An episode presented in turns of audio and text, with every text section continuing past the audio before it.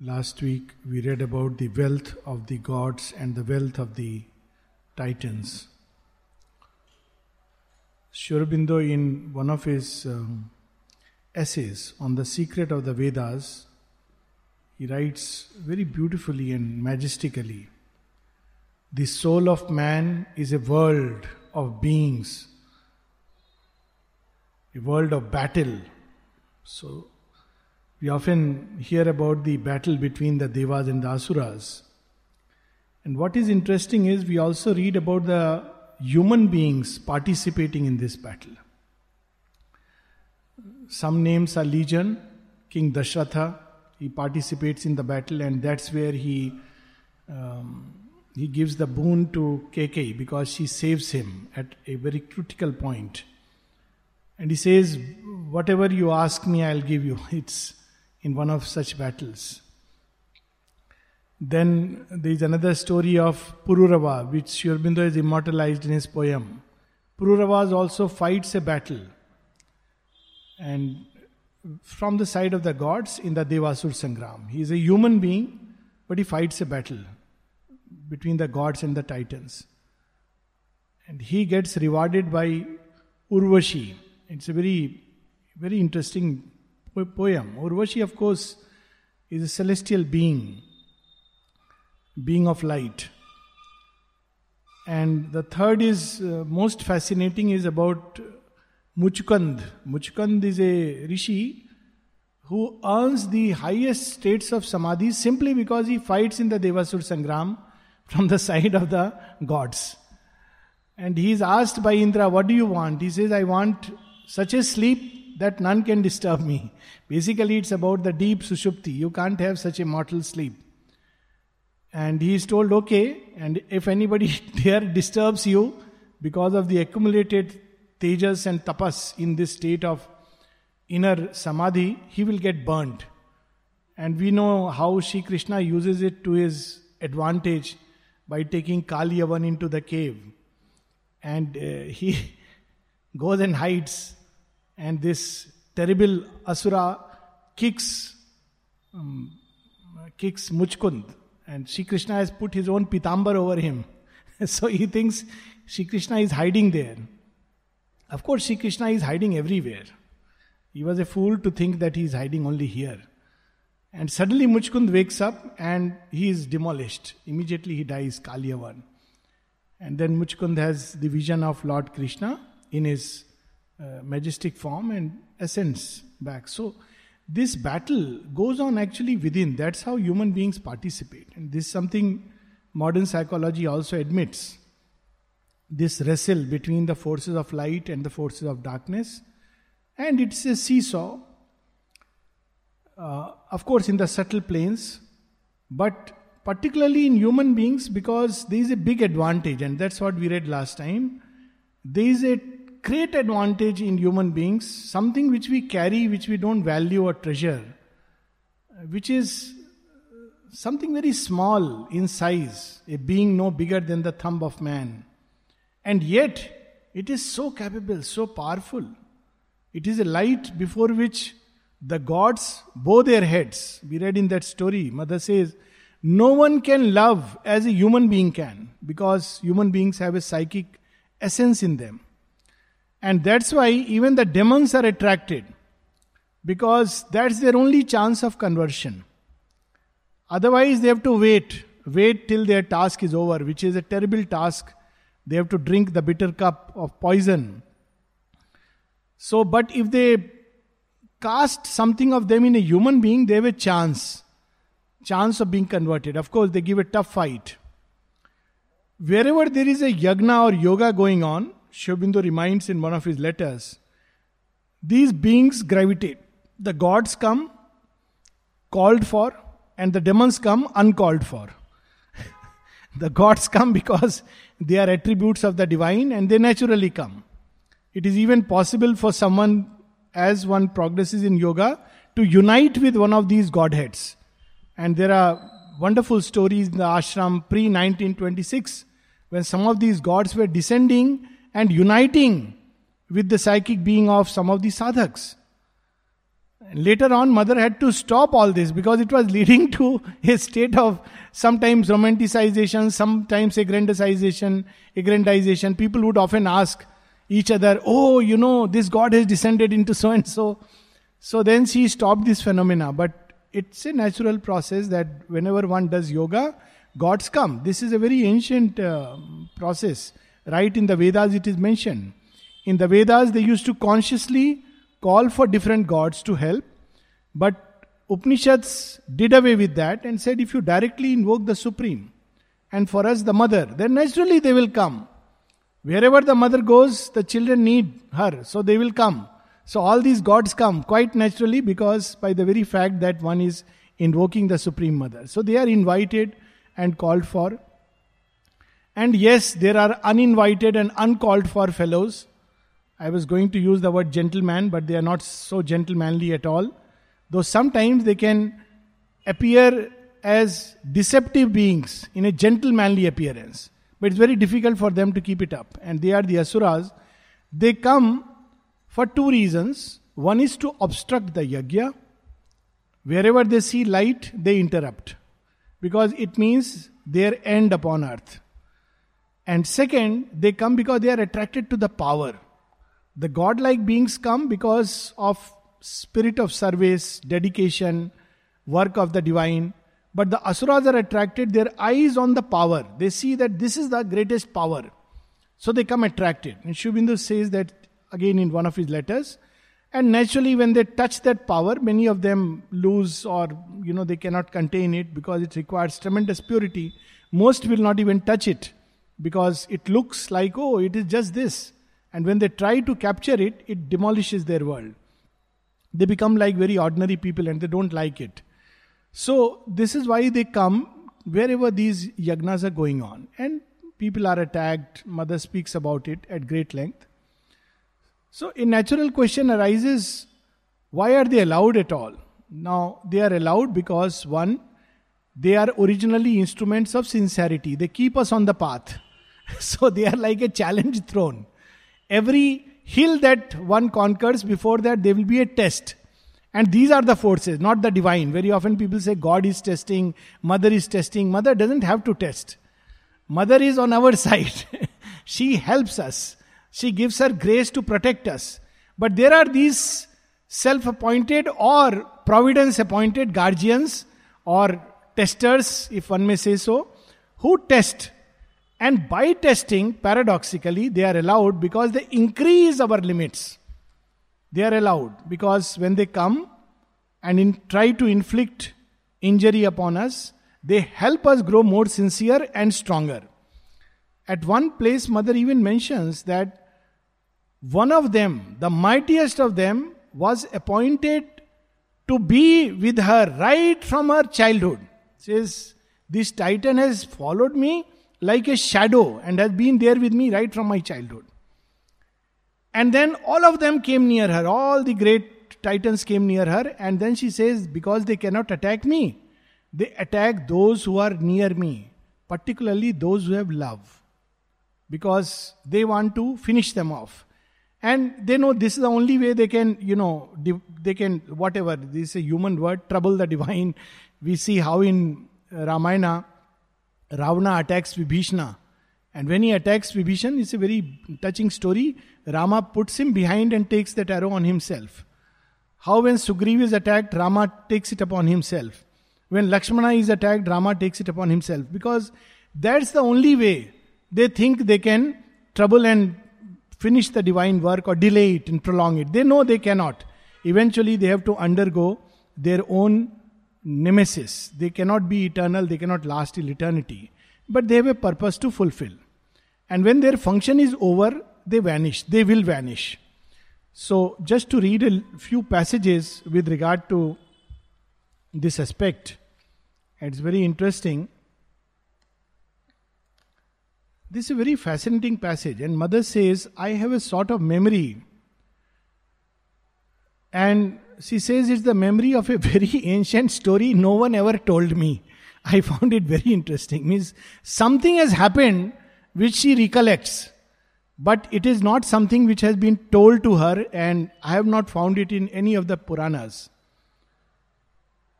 So the story is the first Asura challenged the Supreme Lord and told him, I am as great as you. So surely this is her memory right at the origin. And the answer was very interesting answer. I wish you would become greater than I, because then there will be no more Asura. And then the mother explains this why she allows, why the divine is allowed. So she explains this very beautifully that Asura is basically a very ambitious power, everything. They want to be the sole custodians, they want to be recognized as great beings. Even when they take to yoga, great yogis, somebody who are representatives of the divine, they like it. So the divine says, okay, come, come, come. So they come and they extend their limits, extend their limits. And a point come where they break free from the limit. And they arrive at the freedom of the infinite. That is the last point. And she says that that's why they are allowed. So she says, the, these are old ideas. What are old ideas? The old ideas of two powers opposing each other. So this used to be the traditional understanding of these dark and light forces, they are fighting. Now there is a change of plan. Divine can change his plan. At one place, uh, somebody asked Mother about Pakistan.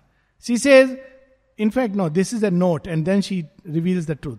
She says, for one reason or the other, or for no reason at all, the divine has changed his plans about Pakistan. this is just a note. No one knows what it means. So later on, mother was asked about it.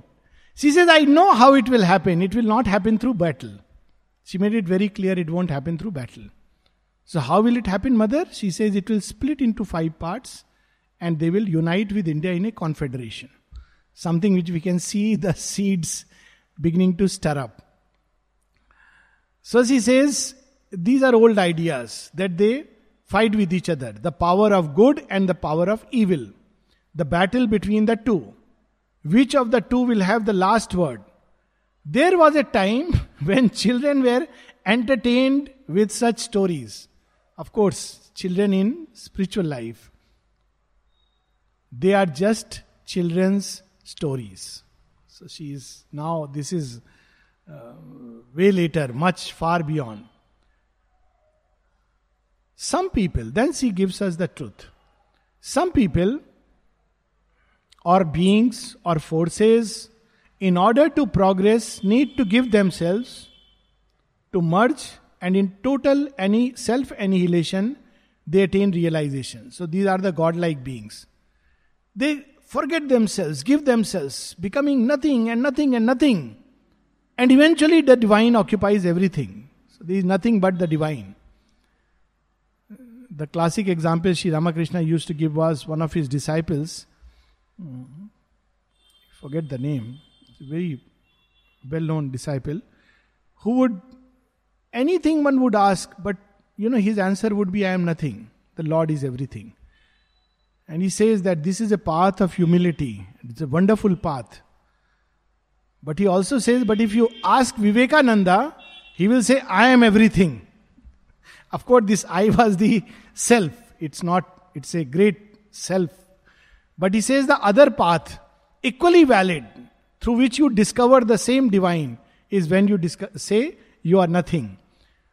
So they give themselves to merge, and in total self annihilation, they attain realization.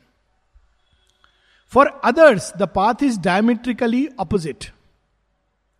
It's a growth, a domination, an expansion which assumes fantastic proportion until the separation disappears.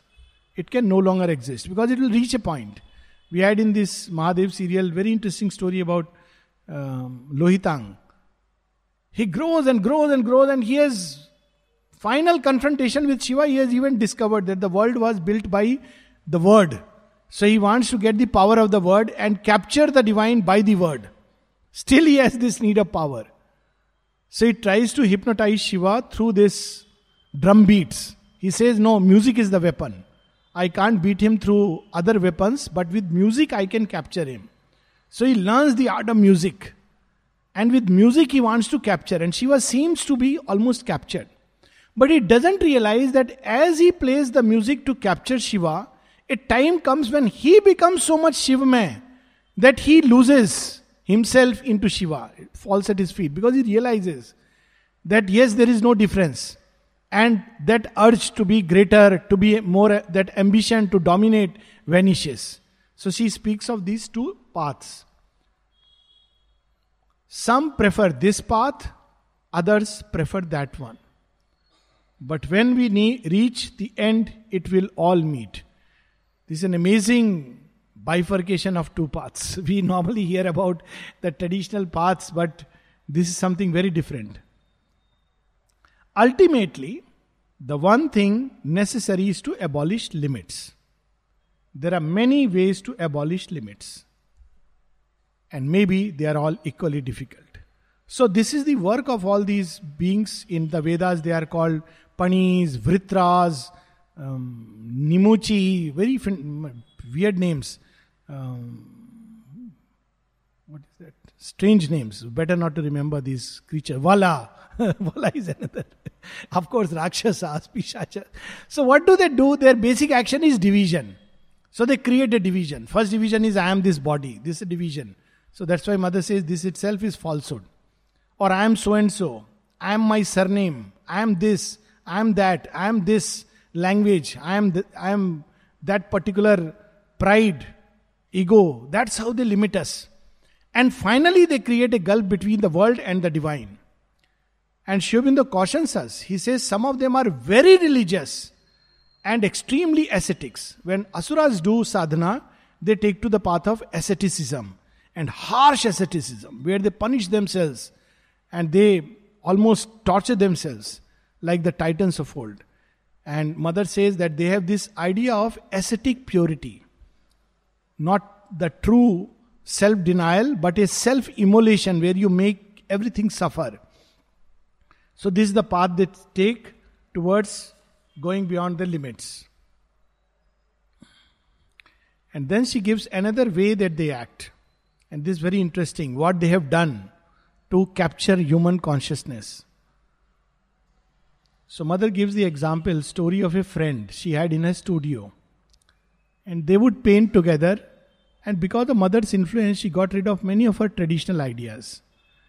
But she used to say that only one thing torments me. Daytime, I am free of all these ideas. But at night, I start being tormented by this idea that what if there is a hell? You know, this idea of hell. If you make a sin, you will suffer in hell you will be cast into hell, eternal hell, damnation, etc. So she would say, At night, she told me, I suddenly wake up with an anguish, and something from my subconscious obviously tells me, But after all this, what if you go to hell? Because she came from a family of archbishops and cardinals. So this idea of hell was very deep inside her. Then I looked, mother looked, and she saw that there is a whole formation of an like an octopus which has taken people in its grip through the fear of hell. And then she says, it takes people in their grip through fear of hell, even when all your reason, all your intelligence, all your feeling is against it. There is at night that octopus of the fear of hell which comes and grips you. So, this is one of the ways that they act. Then there is another problem that we are all, of course, going through on the borders, and you know, people are rushing to fight. They think this way, that way, and of course, I must say that once again, our honorable prime minister has risen to the stature of a super statesman, coming out with out of the box ideas. So when mother was asked, because a lot of people say, "Oh, mother wanted India and Pakistan should become one, so we should fight." Yes, in 1971, she gave a message like that. But later on, when she was asked she said something very interesting. The disciple says that everywhere in the world we see havoc, chaos, disorder, and particularly in India. And mother says, yes. So the disciple says that all this is pitiable. Mother says, but up above, one really isn't in favor of havoc. Kali's method. She says it's not in favor. So the disciple says one isn't in favor of havoc. I mean, he feels that people should be shaken up. Mother makes a gesture of vigorous denial. She says it's a waste of time. All the more so as men have perfected such means of destruction that it could mean centuries lost, not, not just a few years. Entire civilizations to rebuild. That is a big change between 71 and 2016. The kind of nuclear arsenal that today everyone has is nothing which could be just dismissed passingly. And it, it is a real threat. So, going into a war is very easy and it may satisfy some egoistic uh, feelings of assuage or hatred, but it's very dangerous. And she says, vigorously she denies, no, this is not what the divine wants.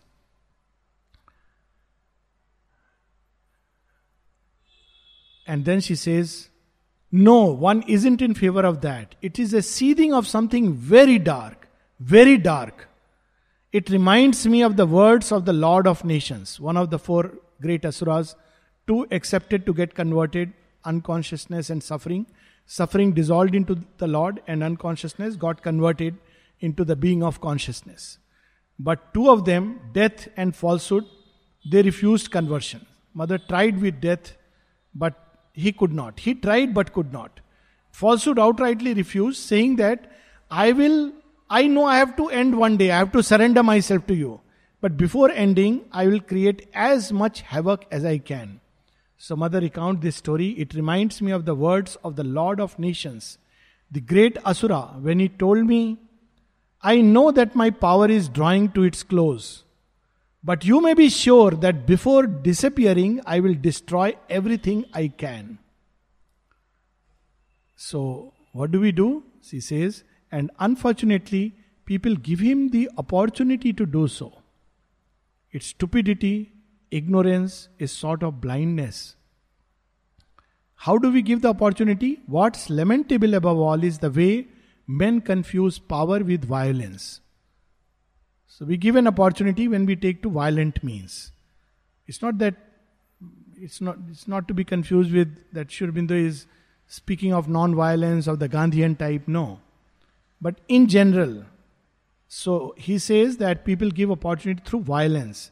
That sort of ignorant feeling that thinks power must manifest is violence. Violence is an asuric deformation. True power acts in peace. A peace like this which nothing can disturb. So here is another pointer she gives.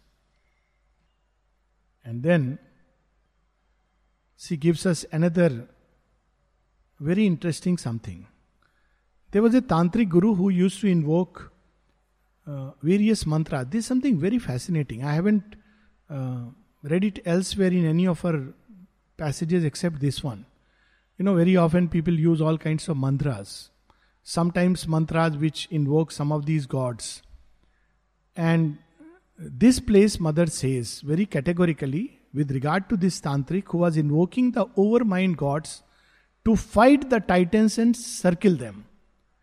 And Mother tells him, Don't do it. And she says something very interesting. I told him to stop and use that mother's mantra. This referring to Om Anandamayi Chaitanyamayi Satyamayi Parame, the highest one. She says, don't use the other mantras. It's dangerous. I explained it all to him yesterday. I told him he shouldn't wage a direct fight. One must try to lean for support on the force one has inside oneself, which is everywhere and can overcome the difficulty. Instead of fighting, live in the other consciousness, in the consciousness of the Divine Mother. So you are safe. So, this method, and elsewhere I have read, uh, but Mother's writings, first place I have read this, that when we invoke these other gods, basically we are going for something inferior, and though it may give results, it has dangerous backlash because these forces, the moment we are off guard, they will hit back.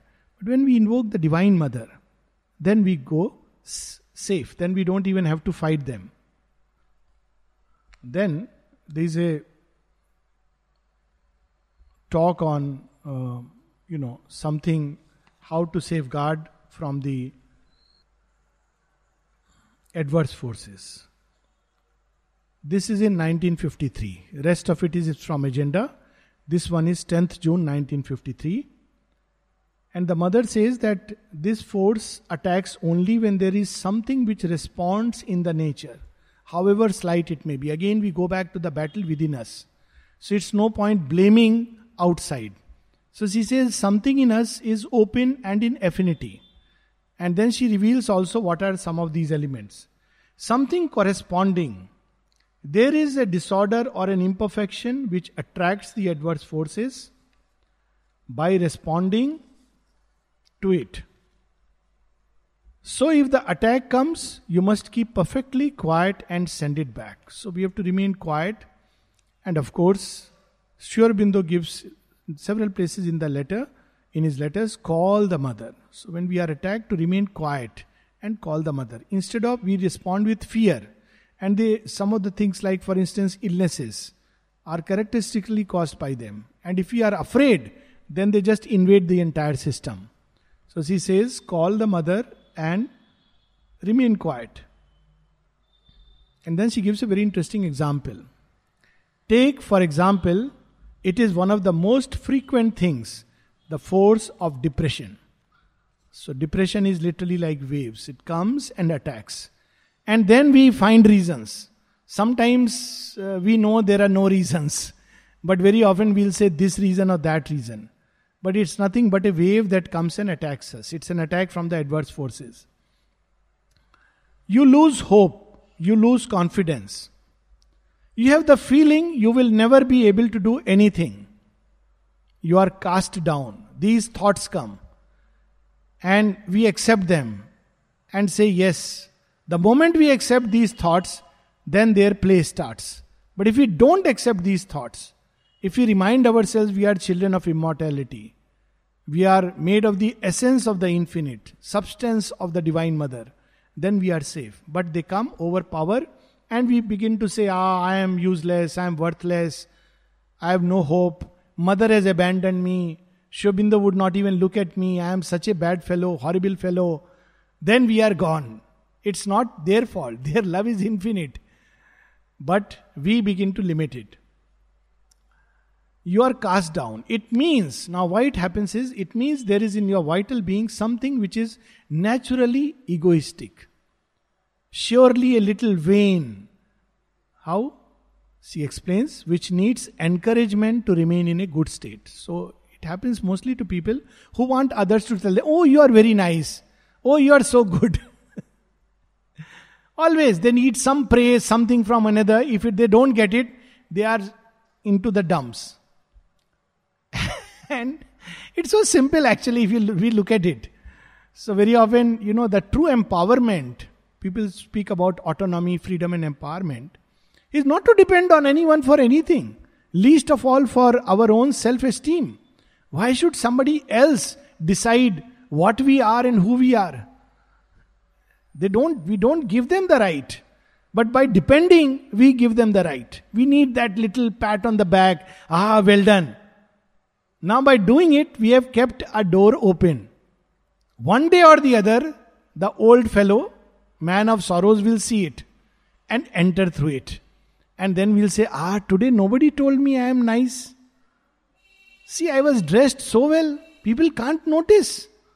I made such good food, they don't even appreciate. I am such a good person. You know, people used to say, Mother didn't smile at me. She must be angry with me. Even this, they were they wanted even from mother that same thing. Oh, she did not touch me. But I saw that when she somebody did pranam, she touched the person. So mother loves him more than me. Same thing they were throwing on mother. Oh, mother looked at me with round eyes. Actually, you know, when we do something again so called wrong. We are full of these things. So oh mother will be angry. So when we go we look at her and yes mother is angry. Mother is all karuna compassion and love. If she will look it is only to remove that dark spot not to throw us away from her. And so they would write letters to Sri Aurobindo and Sri Aurobindo has to clarify. So even with divine we need these encouragements. So it is like a little signal for those forces which intimates to them, you can come, the door is open. so, but there is another part in the being that was watching, and it can say, No, I do not want that. It is not true. I do not want it. And so, as long as we have not effaced it, they will always come. So, this is one part that she says. And then she says that we have to have vigilance and courage, little courage, because we don't like to see these parts. It's easy to blame somebody else. Oh, look at it, why won't I be depressed? So and so misbehaved with me. But to look at oneself, regardless of that, the other person may have behaved very badly. That is the other person's karma. And he will take it with him. It's his problem. But what am I doing? Why am I making myself suffer? Because of somebody else's stupidity. So, this is where we have to be vigilant and have courage to look that part, take it out, and throw it far. And here it's not even far at the Samadhi and the Bay of Bengal. So, you know, we can throw there and the waves will carry it away. So, she says we have to remember that I will not catch the thing anymore and throw it away. Then the disciple says, But when we throw it out, it does not die. She says, Yes, it does not die. It will either come back to you like a ball. So you have to do it several times. Like a ball, it will come back. So you have to remain vigilant. Or it will go and eventually take hold of somebody else. So you will be free, but somebody else will be in grip. There was a very interesting story I read as a child and I understood the meaning much later. It was called Chakradhar ki Katha. So Chakradhar ki Katha is, I don't know if somebody has read it or not. So there were four friends who go in search of a treasure. So some guru has given them that you know if this uh, carry this lamp, if it falls, there is a treasure, pick it up. So uh, the lamp falls at some place. So they dig inside and they find in it iron. So they say, nice. We can you know sell it and become rich. But uh, the other three say, but iron is iron, you know, it, uh, okay, we can sell it, but it won't be worth much. So he said, but I am satisfied. I can do some business and start something. So other three go on. So the lamp falls again. So they dig and find silver. So he says, ah, lovely. Thank God we went further. So they take out the silver and one person is wanting to go back, but the other two say, No, no, no, see, iron, silver, next will be gold. So, but the silver fellow goes back. So now two are going. Sure enough, the lamp falls and they find gold. Now, one of the two says, I think this is enough. We should stop. This is very good. Enough for us. And both of us can make a lot of money. But one fellow says, No, no, you want to go, you go. I am going to go further. So he goes further. Now he is alone. As he goes and goes, the lamp doesn't fall. And he reaches a point where he sees a person who is sitting there with a chakra going on on his head. And he is tormented by it and wanting that chakra to cease. But as soon as he goes, that chakra leaves this man and gets into this man's head. And this man who was tormented by the chakra says, Thank you so much. Thank God. He says, Why? How come this has happened? He said, Like you, I had also come so far with greed. So I was not satisfied with the little I got, and I more and more till finally I reached a point where this chakra is now tormenting me more and more and more. So there is a point where we have to be vigilant, and these forces will go and catch those who are now more open and ready till they touch a spiritual person who has the occult knowledge and can dissolve it. But that is a different story altogether because such people are not many. Another thing which she says particularly important is a kind of vanity and pride which opens the door. And very strangely, vanity is a strange um, thing which I have found in people who often don't have anything to be boastful about, but they have vanity. You don't know who I am. Vanity. Jay Vijay, typical story. You don't know. We are so close to Lord Vishnu. We are his Guarding. Are you are guarding or the Lord is guarding? They forgot that. We are the guardians of the Lord. We protect Him. Oh, you will protect the Lord. Yes, of course. so, sure enough, who else but Bhrigu Rishi? He says, Oh, you are protecting the Lord. Get lost into the dark Asuric worlds. That is how they became Shishupal and Kansa and, you know, Hiranyakashyap and Hiranyaksh and finally Ravan and Kumbhakarna. So, because they fell down. Vanity. Vanity can come even right near the Lord. We are special. Special children of mother. Elite club. So, you know, she tells us how, why to be careful. Otherwise, we get possessed. It attracts them. And then the disciple asks a very interesting question, and it answers many of our questions. Would it not be better to change them? To change people who are under the grip of these forces? Mother says, Ah, my child, certainly it would be better, much better. But then, it is a domain of which I have a thorough experience. After 40 years of sustained effort, I have found out that it is absolutely impossible to change anyone unless in truth he wants it sincerely. So, this idea that just because we are here we will change, Sri Aurobindo told it very humorously when somebody told, I believe Supermind is going to descend in the playground. So the first people to change will be those who are going to playground. Because they are very near. Sri says, in that case, my desk should be the first thing to change. Because it's very near me. so we may remain like a block of wood or a block of stone.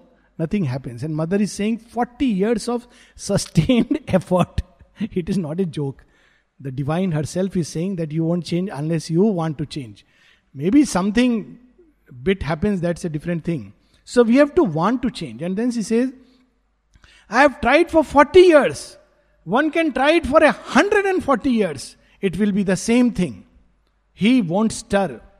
It is the very character of these beings to be perfectly satisfied with themselves and they do not desire, they have not the least intention to change. They are very happy with what they are, very proud about who they are and they do not want to change. So, at the end, she says something very interesting, though it's a long passage, but still, the only chance these beings have is to get converted. And how they get converted is only if they take a human vessel. They are wholly on the other side. They do not have within them this psychic element, these beings, the asuras and the adverse beings. They are made up entirely of the opposite movement. They are made up of personal self assertion, despotic authority. I am the boss. Listen to me. There is no nobody else. These are people who are who embody these asuric elements. Whatever I say, that must happen. Mother would change so many of her, you know, what she had said. And people went on saying, Mother, what is this? You said something yesterday, you are changing it today. And mother says, My child, I don't have anything fixed, depending on the play of the forces. And sometimes this is very interesting. Yes, I said this yesterday. Today someone came and he has revealed these things, so I have changed. As simple as that. What tremendous plasticity. No rigidity at all. But the asuras are very despotic. Separation from the origin and of a great disdain for all that is pure, beautiful, and noble. They don't like it. If you mention things which are beautiful and noble, they almost feel contempt for it. They do not have within them this psychic element which in man, even in the most debased, makes him respect what it will, what is beautiful and pure. Even the basest man, in spite of himself, against his own will, respects what is pure, noble, and beautiful. But those beings do not have that. They are wholly on the other side. Totally. It disgusts them. It is for them something which should not be touched because it destroys. It will make them disappear. Why darkness hates light? Because if it meets light, it disappears. Goodwill, sincerity, purity, and beauty are things which make them disappear. So they have these things. Now I do not know on what grounds one could convert them. What would be the point of support? One might put it that some of these beings will not disappear until hatred disappears from the earth. One might say that hatred will disappear from the earth when those beings disappear. But for the reason I have just given, the power to make light spring forth in the place of darkness, beauty in the place of ugliness, goodness instead of evil, that power man possesses. one of the greatest tributes to man. In one place, Aurobindo says this aphorism to see beauty in the ugly and good in evil. This is man's greatness. Man can do it. The Asura does not. Therefore, it is man who will do that work. It is he who will change. It is he who will transform his earth, and it is he who will compel the Asura to flee into other worlds or to dissolve. And now we understand the deepest import of the Puranic legend that how some human beings participated in the Devasur Sangram from the side of the Devas and defeated the Asuras. Otherwise, it's a seesaw battle. After that, all will be quiet. One last quick comment because Mother spoke of this comment with regard to this talk. It's a short little comment. Oh. There it is. In agenda on May 25th, 1968, this recording of this old playground talk of June 10th, 1953, which we just read, is taken out. And mother asks, What is the talk about? So the disciple says, Attacks, attacks by adverse forces and asuras. Mother says, Oh, laughing. That's a convenient way of putting the blame on others. When now people tell me about attacks by adverse forces, I always feel like saying to them, the adversity, the adversary is within you. I think it's a very convenient way to get impunity. Because if you are perfect, they can't do anything against you. It's absolutely obvious. It's imperfections that give them power. So if we shift our standpoint as Sri Aurobindo did, we will see, as he said, that the so called adverse forces are tolerated because they are useful to awaken people to the need for transformation, to the urgency of purification. So we'll stop here.